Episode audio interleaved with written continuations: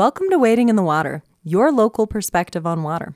I'm Julie Nania. Today with us we have Frank Kugel, the general manager of the Upper Gunnison River Water Conservancy District. We asked Frank to explain how our water year has been developing and whether, in his opinion, this year reflects a normal year of precipitation. Thankfully, this is not a normal year for us. Uh, the stream flows in the Upper Gunnison Basin are significantly lower than normal. We have had shortages, particularly on Ohio Creek, but also uh, looming shortages on other parts of our basin in the East River, Slate River, and other parts of the Upper Gunnison.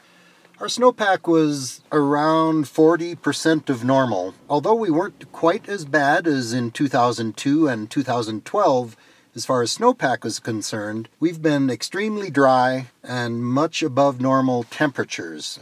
The runoff occurred roughly three weeks earlier than normal. In fact, stream flows now are generally at about 25% of average. At our Gunnison River Festival, flows typically would be 2200 CFS for the last week in June, but this year they were at 580 CFS for our event. We're still better off than we were in 2002. During uh, the River Festival period, uh, flows were around 400 CFS. Uh, in 2012, the all time low flow ever recorded on the Gunnison River gauge at Gunnison was recorded in September that year.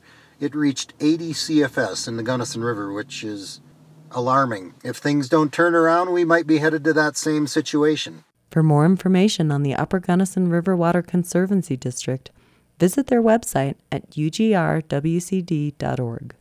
Thank you for listening to Wading in the Water, a collaboration between High Country Conservation Advocates and KBUT.